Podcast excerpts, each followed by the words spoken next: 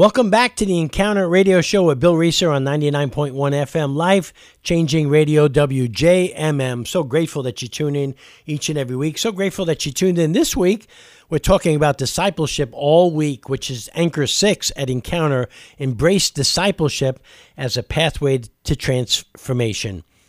Once again, if you need more information about Encounter, you'd like to contact me, uh, email me at bill at thehopeencounter.org or just go to our website, thehopeencounter.org, or just show up on a Friday night at 1301 Brandon Road at 5.30 for dinner 6.30 service for an encounter experience. We have a service every friday night.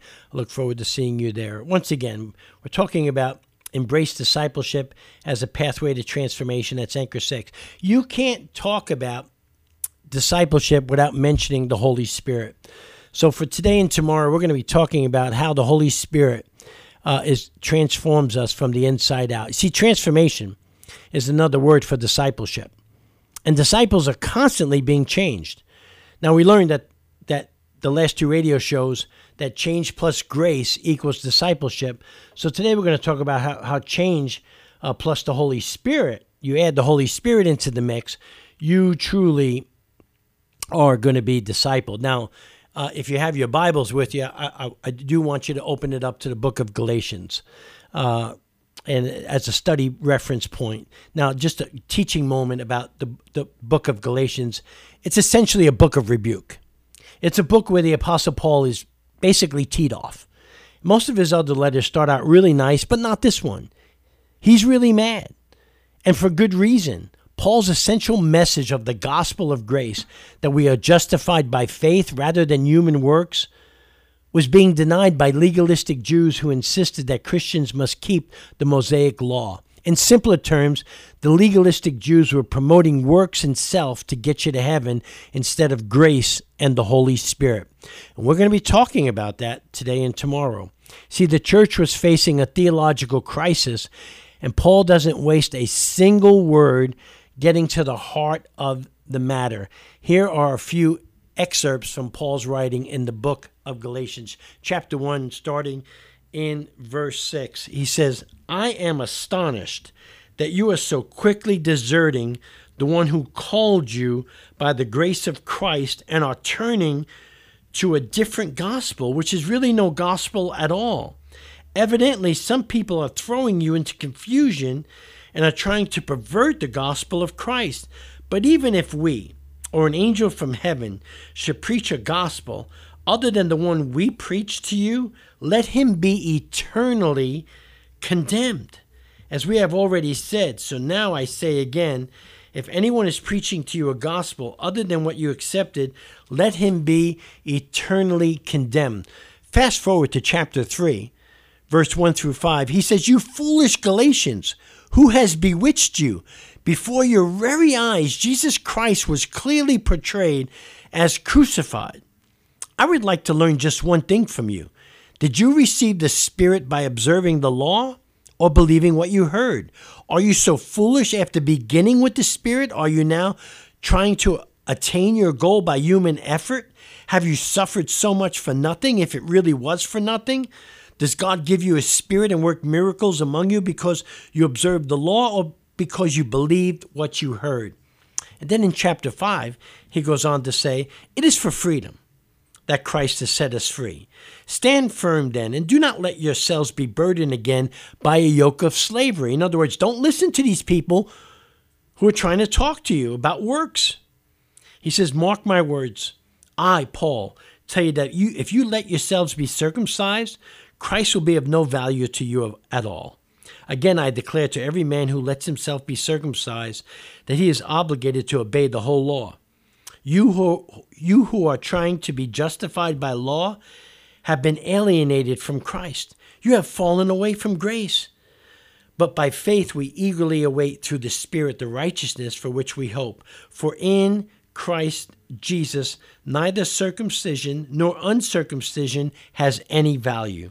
The only thing that counts is faith expressing itself through love. He says, You were running a good race. Who cut in on you? And who kept you from obeying the truth? You know what's important to note is that a great leader always provides the answer and a solution after they correct and rebuke someone, like Paul does when he starts wrapping up his letter in Galatians 5, verse 16. And here's what he says in response as the answer to don't let these people steer you in the wrong direction. He says, So I say, let the Holy Spirit guide your lives. Then you won't be doing what your sinful nature craves. See, the sinful nature wants to do evil, which is just the opposite of what the Spirit wants. And the Spirit gives us desires that are opposite of what the sinful nature desires. These two forces are constantly fighting each other, so you are not free to carry out your good intentions. But when you, and here it is, but when you are directed by the Spirit, you are not under obligation to the law of Moses. When you follow the desires of your sinful nature, the results are very clear sexual immorality, impurity, lustful pleasures, idolatry, sorcery, hostility, quarreling, jealousy, outburst of anger, selfish ambition, dissension, division, envy, drunkenness, wild parties, and other sins like these. Let me tell you again, as I have before, that anyone living, notice it says living, that sort of life will not inherit the kingdom of God. But the Holy Spirit produces this kind of fruit in our lives love, joy, peace, patience, kindness, goodness, faithfulness, gentleness, and self control. There is no law against these. Those who belong to Christ Jesus have nailed the passions and desires of their sinful nature to his cross and crucified them there. And since we are living by the Spirit, let us follow the Spirit's leading. Here it is in every part of our lives. See, I have learned that the most attractive quality in any person is not their look, not their looks, but the Holy Spirit who lives in them. And the standout attractive people are the ones who allow the Holy Spirit to work in them and produce good fruit. And when God produces good fruit, love, joy, peace, patience, kindness, gentleness, and self control in you, He does so with a purpose. He makes you a good witness to unbelievers. Why? Because unbelievers are not merely impressed with what we believe and preach as they are with how we act, especially under pressure. See, nothing makes nothing makes the kingdom of God more attractive to unbelievers than believers whose lives are characterized by the fruit of the Spirit, than those who are allowing the Holy Spirit to change them.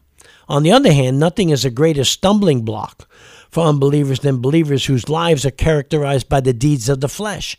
People talk about Jesus, like it says in 2 Timothy 3 5, having a form of godliness but denying its power. Paul says, have nothing to do with those people. The Bible calls the Holy Spirit the Comforter. The word comfort in the Greek literally means to strengthen by being with. The Holy Spirit strengthens us by being with us. The Holy Spirit changes us by being with us.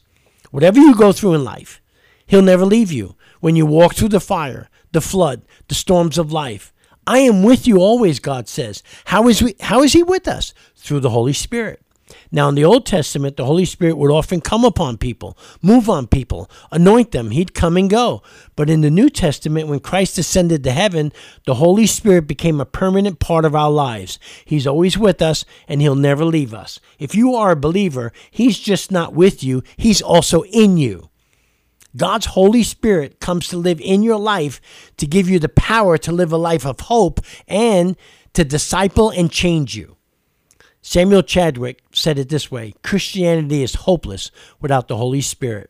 See, the Father sent his Son, the Son did his work, and he promised that he would send the Holy Spirit. Jesus said, in other words, it's better for you that I go. Unless I go, the Holy Spirit's not going to come. How, well, how's that better? Well, something was accomplished by the Holy Spirit that Jesus could not do.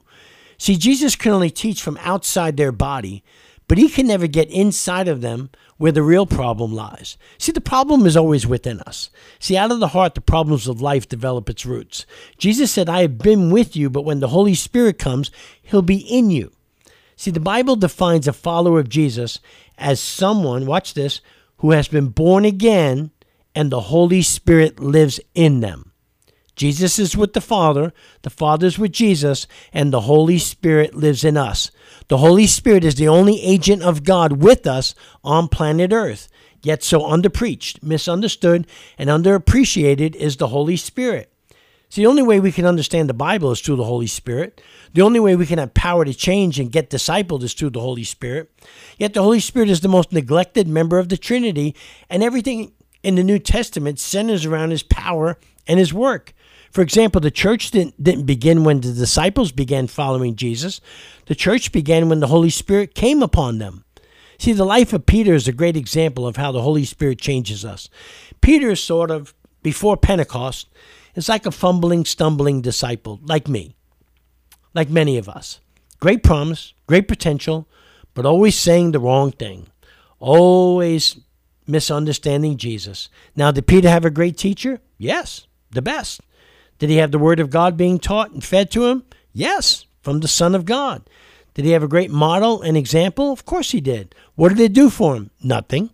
On the night Jesus was taken away, Peter fled like everyone else and does even more. He denies him three times. So, where was the three years of teaching Jesus poured into, into Peter? Because everyone says, well, you just need a good teacher. Where was all this, all his discipleship training? Where was his faith? Where was his trust? Where was his resolve and strength? It's because, listen to me, no outward teaching can replace the inward work of the Holy Spirit. But when the Holy Spirit came upon Peter, he starts preaching with boldness and power. We see him acting with wisdom and courage. Now he's a different Peter. Again, Jesus says, It's better for you that I go. Because unless I go, the Holy Spirit won't come. I've been with you, but he'll be in you. See, we need a clear and understanding clear understanding and teaching of the person and work of the Holy Spirit in all of our churches.